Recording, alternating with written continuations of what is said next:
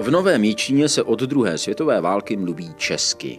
Přesto známý řezbář Jan Zemánek, narozený v tomto městě, cítí potřebu připomínat slavné německé rodáky, kteří museli odejít. Potřebujeme ty vzory.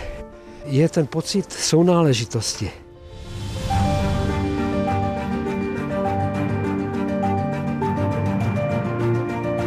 Jak dlouho to trvalo jeho ženě, rodilé Slovence, než se pro ní stal nový Jičín opravdovým domovem? No já myslím, že od prvního momentu. Měla jsem asi velké štěstí.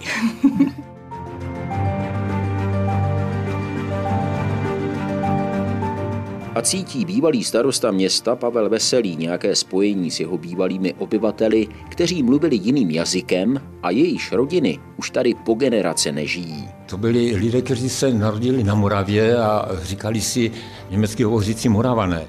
V dnešním dílu Genius Locí míříme do Nového Jičína na severní Moravě. Od mikrofonu zdraví a při poslechu vítá Vít Pohanka.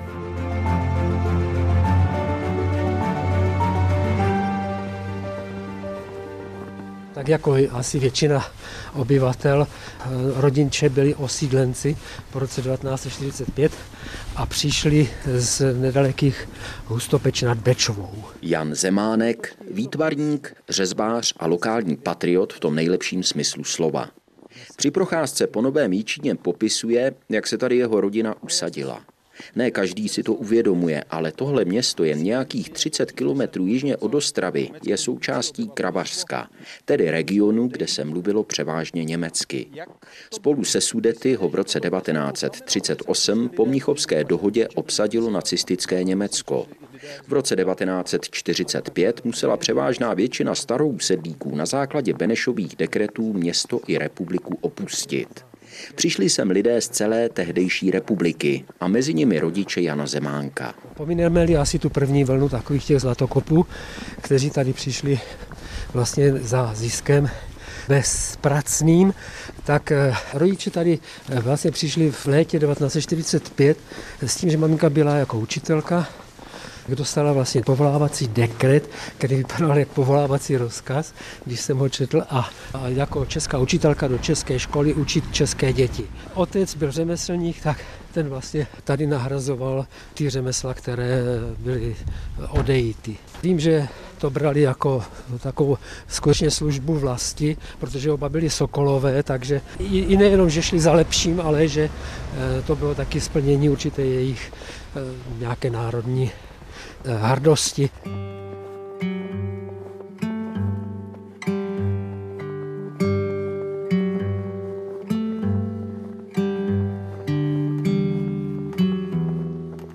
Vlastně ten nový čin opravdu působil tak, tak šedivě pro dítě, ale to město mělo svůj charakter tím, že bylo eh, vlastně budované na pravou úhlém půdorysu, takže jsem viděl, že se nestratím například, když jsem jezdil na koloběžce nebo na kole, tak jsem prostě, když jsem zahnul za roh a objel ten blok, který byl pravouhlý, tak jsem se dostal na místo, ze kterého jsem věl.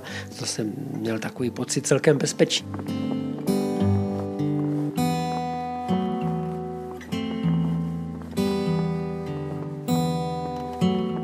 Co mě nasměrovalo možná v tom dětství eh, k tomu umění, bylo, že já jsem si od mládí, teda od děcka, strašně rád modeloval z plasteliny. A ve škole jsme měli někdy takový nějaký úkol, v 50. letech eh, běžely filmy o husitech. Eh, to byla ta trilogie a to. A já jsem teda pod vlivem tady tohoto vymodeloval takové velké panorama bitvy husitů s křižáky u Sudoměře. A protože těch figurek bylo tak kolem 50, 60, tak eh, paní Šelka nějak se to dověděla nebo co, tak eh, potom skončilo to tak, že eh, to bylo vystaveno za výlohou České pojišťovny na náměstí.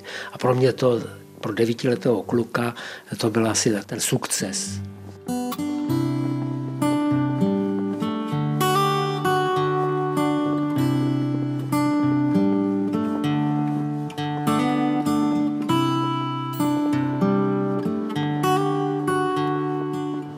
Sukces potom jako se už dlouho neopakoval, až na střední škole, kdy začala éra Big Beatu, tak tady vznikla Big Beatová skupina Telstar se jmenovali.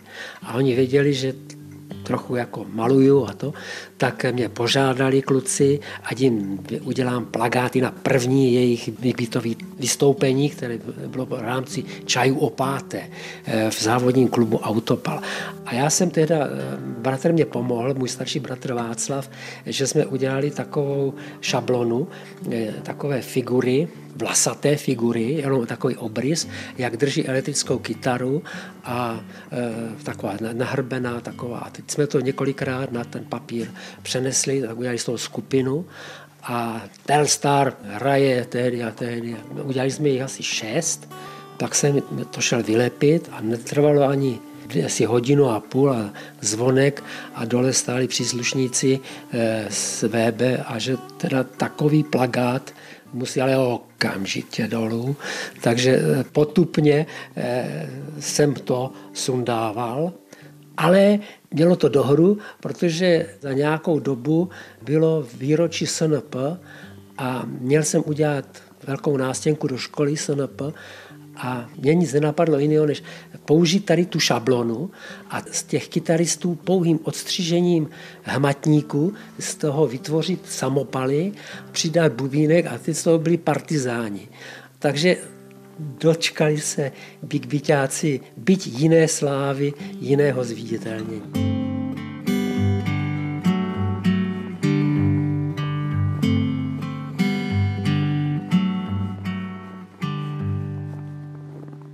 Kam teď tedy jdeme? Vidím autobusové nádraží. My přicházíme k autobusovému nádraží Nový Jíčín a tady je první moje veřejná realizace z 90. let, kdy město vypsalo soutěž na vodní prvek, vodní fontánku, s tím, že město prostě už tehdy nějak cítilo potřebu mít taky eh, tu vodu jako fenomén, jako určitý způsob, taky nejenom zdobný, ale taky jako do města patřící.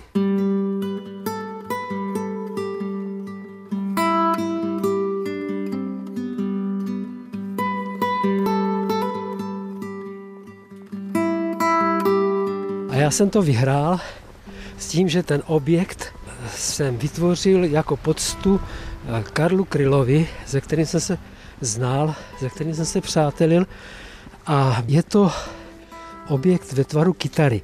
Jmenuje se to kytara Karla Kryla a je to dřevěný korpus kytarový, ze kterého v letním období eh, tryská šest pramínku vody do takového betonového kruhového bazénku, který má vlastně představovat, symbolizovat amfiteátr. Dá se tím bazénkem brodit, dá se usednout a poslouchat šumění vody. Nejenom ten vizuální efekt, zvukový efekt, i, i ten pocit toho nějakého pohybu.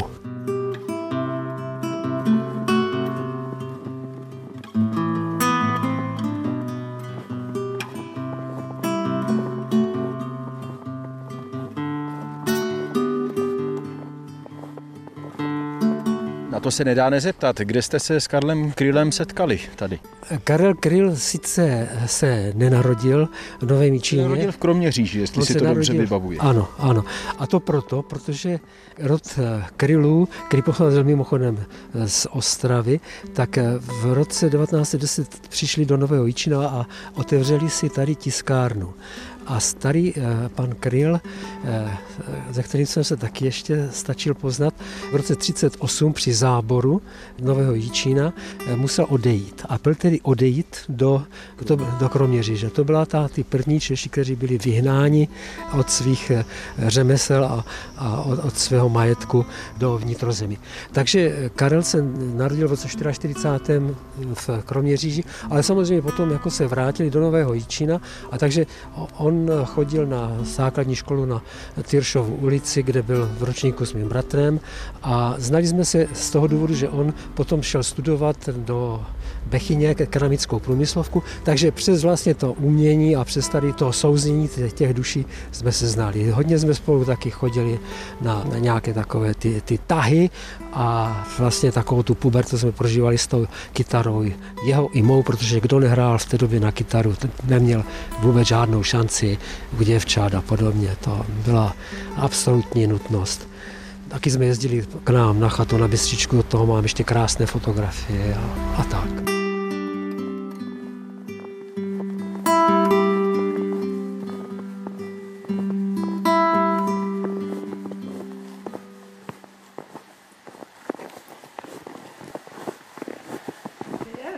Dejte si. Jste moc Dejte, hodná. Dejte si dejte si. Máte ještě cestu do. Ostravy? Jan Zemánek žije s manželkou Soňou v historickém domku jen kousek od Novojičínského náměstí. Mají byt nad ateliérem a pozvali mě na výborný vídeňský guláš. Vzhledem k tomu, jak blízko mývalo tohle město k metropoli tehdejší rakouské monarchie, beru to jako symbolické pohoštění, které není bez významu. Paní Sonja je také výtvarnice a řezbářka. Oba manželé mimochodem vystavovali v mnoha městech doma i v zahraničí, získali spoustu ocenění. Než bych je vyjmenovával, raději odkážu na jejich webové stránky, které snadno najdete za pomoci internetového vyhledávače a můžete si na nich prohlédnout také fotografie jejich tvorby. Mě zajímalo něco jiného. Zemánkovi byli na přelomu 60. a 70. let minulého století oba mladí učitelé na tehdejší lidové škole umění, tedy lidušce. Jenže každý někde úplně jinde. Jak se vůbec potkali? My jsme měli družbu, já jsem učila v Martině na základné umělecké škole a měli jsme družbu s Novým Výčinem, se základní uměleckou školou a dělali jsme společně výstavu.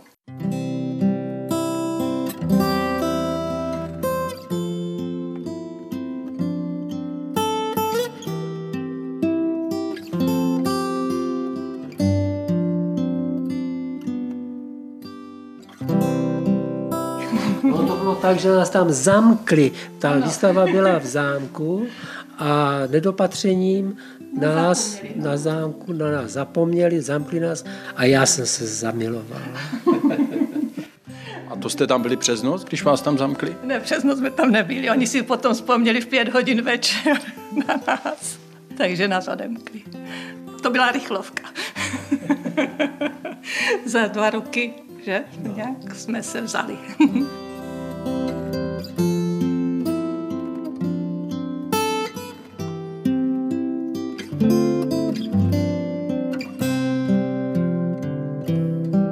A proč jste se rozhodli jít právě sem, do Nového Jíčína? Tak měli jsme tady práci oba dva, tak to bylo hlavně kvůli tomu. To Martině jste ani neuvažovali. No, lákali nás tam, byla možnost, byla možnost, že, že bychom zůstali tam, ale eh, já nevím, myslím, že to bylo i tím, že jsme tady měli nějakou perspektivu bydlení. Přece jenom jako eh, jsem viděl nějak větší uplatnění tady. I když Martin bylo kulturní město většího významu než Nový Čín v té době. Jestli dobře rozumím, tak jste se sem rozhodli jít eh, spíš z praktických důvodů, prostě kvůli uplatnění, kvůli možnosti bydlení, ale mě zajímá, paní Sonio, jak jste se jako Slovenka s tím městem zžila? Kdy jste se tady začala cítit doma? No já myslím, že od prvního momentu. Já jsem neměla nějaký problém. Všechno to bylo takové spontánní. Lidi úžasní, děti výborné ve škole, takže kolegové taky. No měla jsem asi velké štěstí.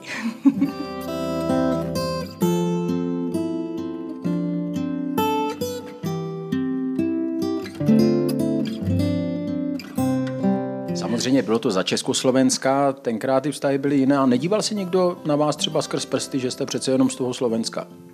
No tak ten dojem jsem vůbec neměla, spíš mi dělal problém jazyk.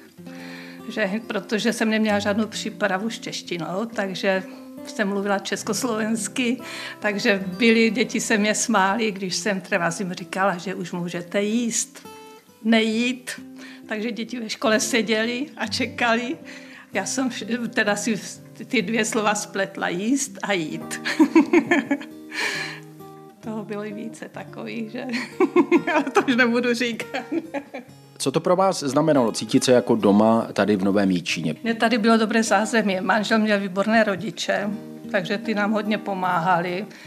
Um, Maminka manželova byla učitelka, takže i s takovouto přípravou do školy mi hodně radila. Takže no já jsem nějak, nějaký takový pocit, že by mě to táhlo domů. No tak táhlo, ale já jsem tady prostě nějak zapadla. Má nějaký genius loci tu- toho jedinečného ducha místa, tohle, tohle místo? A jestli ano, tak eh, v čem spočívá pro vás osobně? Já na to mám jenom jedno slovo, že je to takové útulné město. Tak v té útulnosti spočívá. Útulnosti, ano. A jak se pozná útulnost? Že se tady příjemně žije.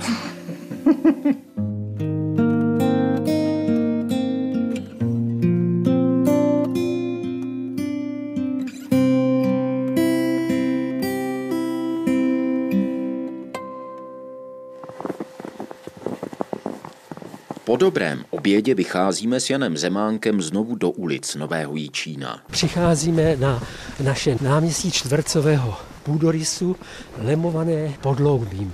To podloubí je pravidelné, takže nenajdeme kromě Českých Budějovic v naší republice jiné město, jež by mělo tak pravidelně průchozí podloubí kolem dokola. Ono vlastně to podloubí zasahuje i do těch vedlejších ulic ano. nebo do těch ulic, které vycházejí z náměstí. Ano.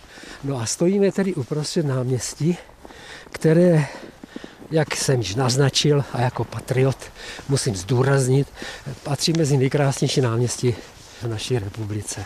Fasády domů jsou většinou z konce 19. století. Právě to 19. století, konec 19. století byl takovým, dá se říct, ekonomickým asi vrcholem města, kdy se dařilo všem podnikům, kdy byl nebývalý rozkvět textilního průmyslu a i nakonec ten automobilový průmysl eh, reprezentovaný závodem, který vyráběl osvětlovací tělesa pro automobily, tak doznával velkého rozmachu.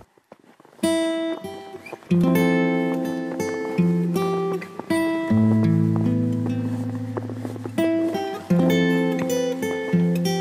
My stojíme teďka před Kašnou a před Morovým sloupem a Kašna je dílem dalšího novičinského rodáka a je to sousoší, které se nazývá tančící kunvalďané.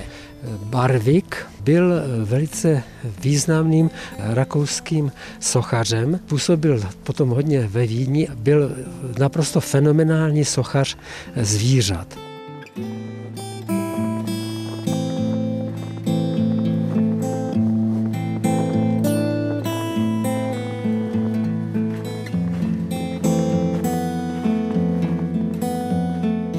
Jak to tady vypadalo třeba, když jste vyrůstal? Byly ty domy takové oprýskané, jak to bylo třeba v jiných městech, nebo dokázalo se o toto město a ti obyvatelé postarat i třeba v době před rokem 89? Já si pamatuju to město skutečně šedivé a oprýskané, ale ne až zase nějak moc. Ale rozhodně nebylo tak barevné jako teď, protože díky té osídlenecké vlně, a především to byli učitelé, eh, kteří cítili eh, potřebu navázat na tu tradici, cítili to město, tak bylo to pochopeno tak dobře, že v roce 62, kdy bylo monstrózní oslava 650 let od první písemné zmínky o Novém Míčině jako městě, Nový Míčin byl vyhlášen městskou památkovou rezervaci jako první. To znamená, že nastal tady naštěstí ten uzávěr stavební, že nebyla Eh, zde vytvořena potom nějaká dominanta nového socialistického realismu, nebo tak, tak prostě bylo to zachováno. První takové barevné řešení těch fasád bylo v 70. letech.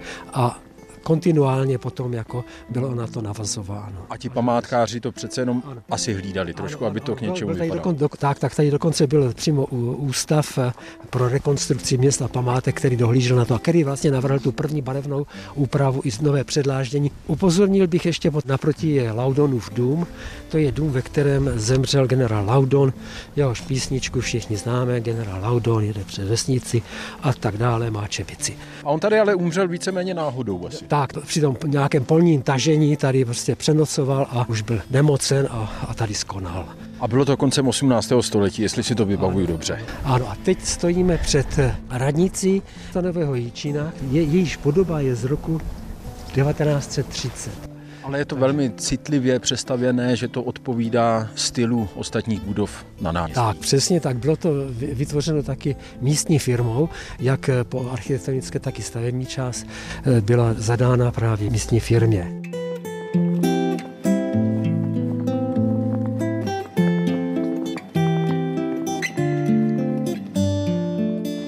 Do roku 45 tady byla eh, kamenná socha Atily, Attila je jako zván bič boží, ale někdy byla prostě sundána a ten podstavec byl prázdný.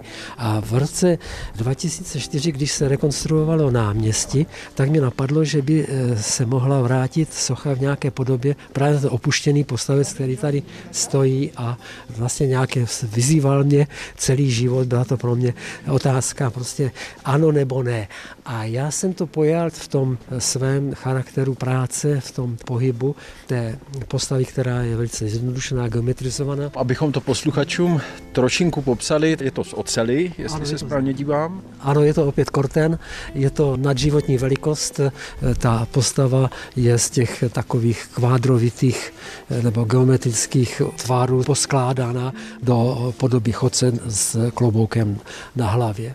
No, je to na té, eh, symbolicky je to západní stěna, vykračuje tedy na západ pravou nohou protože je to figura z Nového Jičina, tak musí mít klobouk na hlavě. Tak má klobouk a ona vykračuje do prázdna. Eh, já jsem to chápal i tak, že je to vlastně takový nějaký chodec, který tady tím městem prochází, jako procházely tady ty generace před náma, anebo ti, eh, kteří tady žili, odešli, nahradili je jiní. Čili prostě ten pohyb toho města by měl být na té radnici tak nějakým způsobem zhmotněn. Navíc vevnitř v té radnici, tam, kde se zasedá, je, je tam renesanční portál a na tom renesančním portále je v latině napsáno buď bdělý, města milující, buď ve všem spravedlivý. Moudrosti napomáhá, kdokoliv překračuje tento práh, tak on vykračuje do toho prázdna, který vlastně jako ať opravdu se i ti přísedící, i ti radní, i všichni, i my občany, ať jsme bděli ostražití, abychom neudělali špatný krok.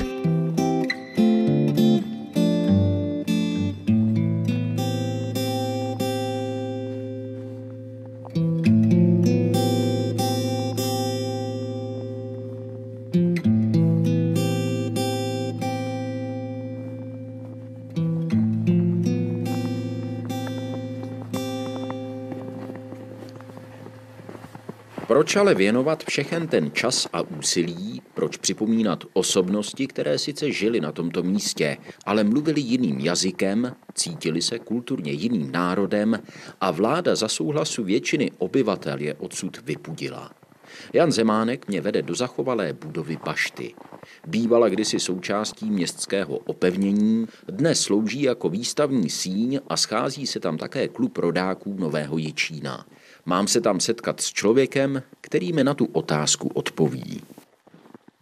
Pavel Veselý, já jsem měl tu čest a možnost vykonávat 17 let funkci předsedy klubu Rodáku a přátel města Nového Jičína. A byl jste taky starostou? Byl jsem tady po dvě volební období starostou po revoluci a to byl právě ten čas, který znamenal pro naše město i s ohledem na jeho pohnutou historii, náročné období, naše město a tím se nemůžu nepochlubit, získalo jako vlastně druhé moravské město titul historické město roku díky eh, dobře připravenému a nakonec realizovanému programu regenerace městské památkové rezervace. Proč je potřeba, aby tady fungoval klub rodáků, aby se snažil připomínat ty osobnosti, které jsou s historií města spojené? Po válce, po druhé světové válce, tady došlo k zásadní obměně obyvatelstva a nově příchozí eh, přinesli i trošku jiné klíma, jinou atmosféru přinesli sem jiný folklor, než který tady byl dříve.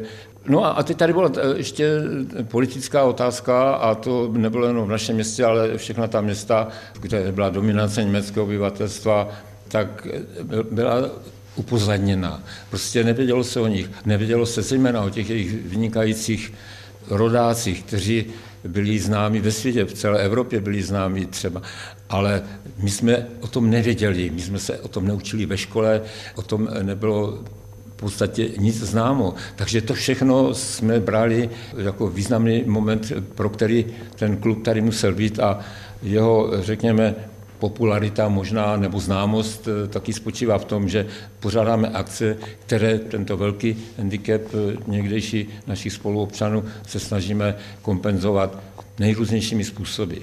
Není vám někdy trošku třeba líto, že ti slavní rodáci, které vy připomínáte, které mi tady pan Zemánek dneska tady ukázal třeba ty desky, které máte, že jsou to v podstatě všechno německy mluvící osobnosti, všechno jsou to německá jména. To byla eh, velká diskuse už mnohdy. To byli lidé, kteří se narodili na Moravě a říkali si eh, německy hovořící Moravané. Hodně z nich, zejména ti, kteří inklinovali k Vídni, k Rakousku, a těch byla převážná většina. To byla historie a ta se nedá změnit, ale víme taky, že pokud je o umělce třeba, kdybych vzal jedno z těch nejvýznamnějších Hugo Bar, eh, že se velmi dobře znal, kamarádil s umělci českými, moravskými a s dalšími, že spolky, které tady byly, myslím teď spolky německé, české, se vzájemně stýkali, konkurovali si přirozeně trochu, ale taky společně vystavovali a byli to, myslím si, a tak to na mě působí, byli to dobří kamarádi a přátelé. Pavel Veselý, bývalý starosta Nového Jíčína.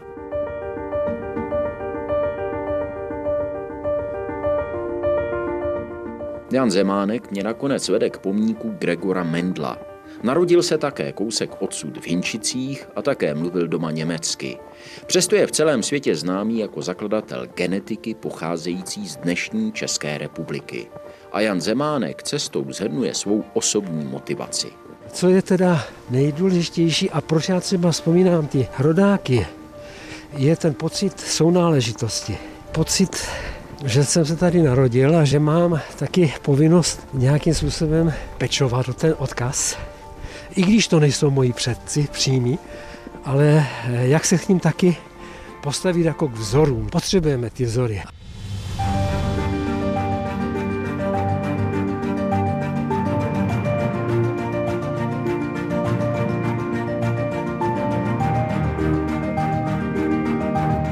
A my bychom měli taky nějakým způsobem přispět. A já jsem se vždycky chtěl spínat k tomu.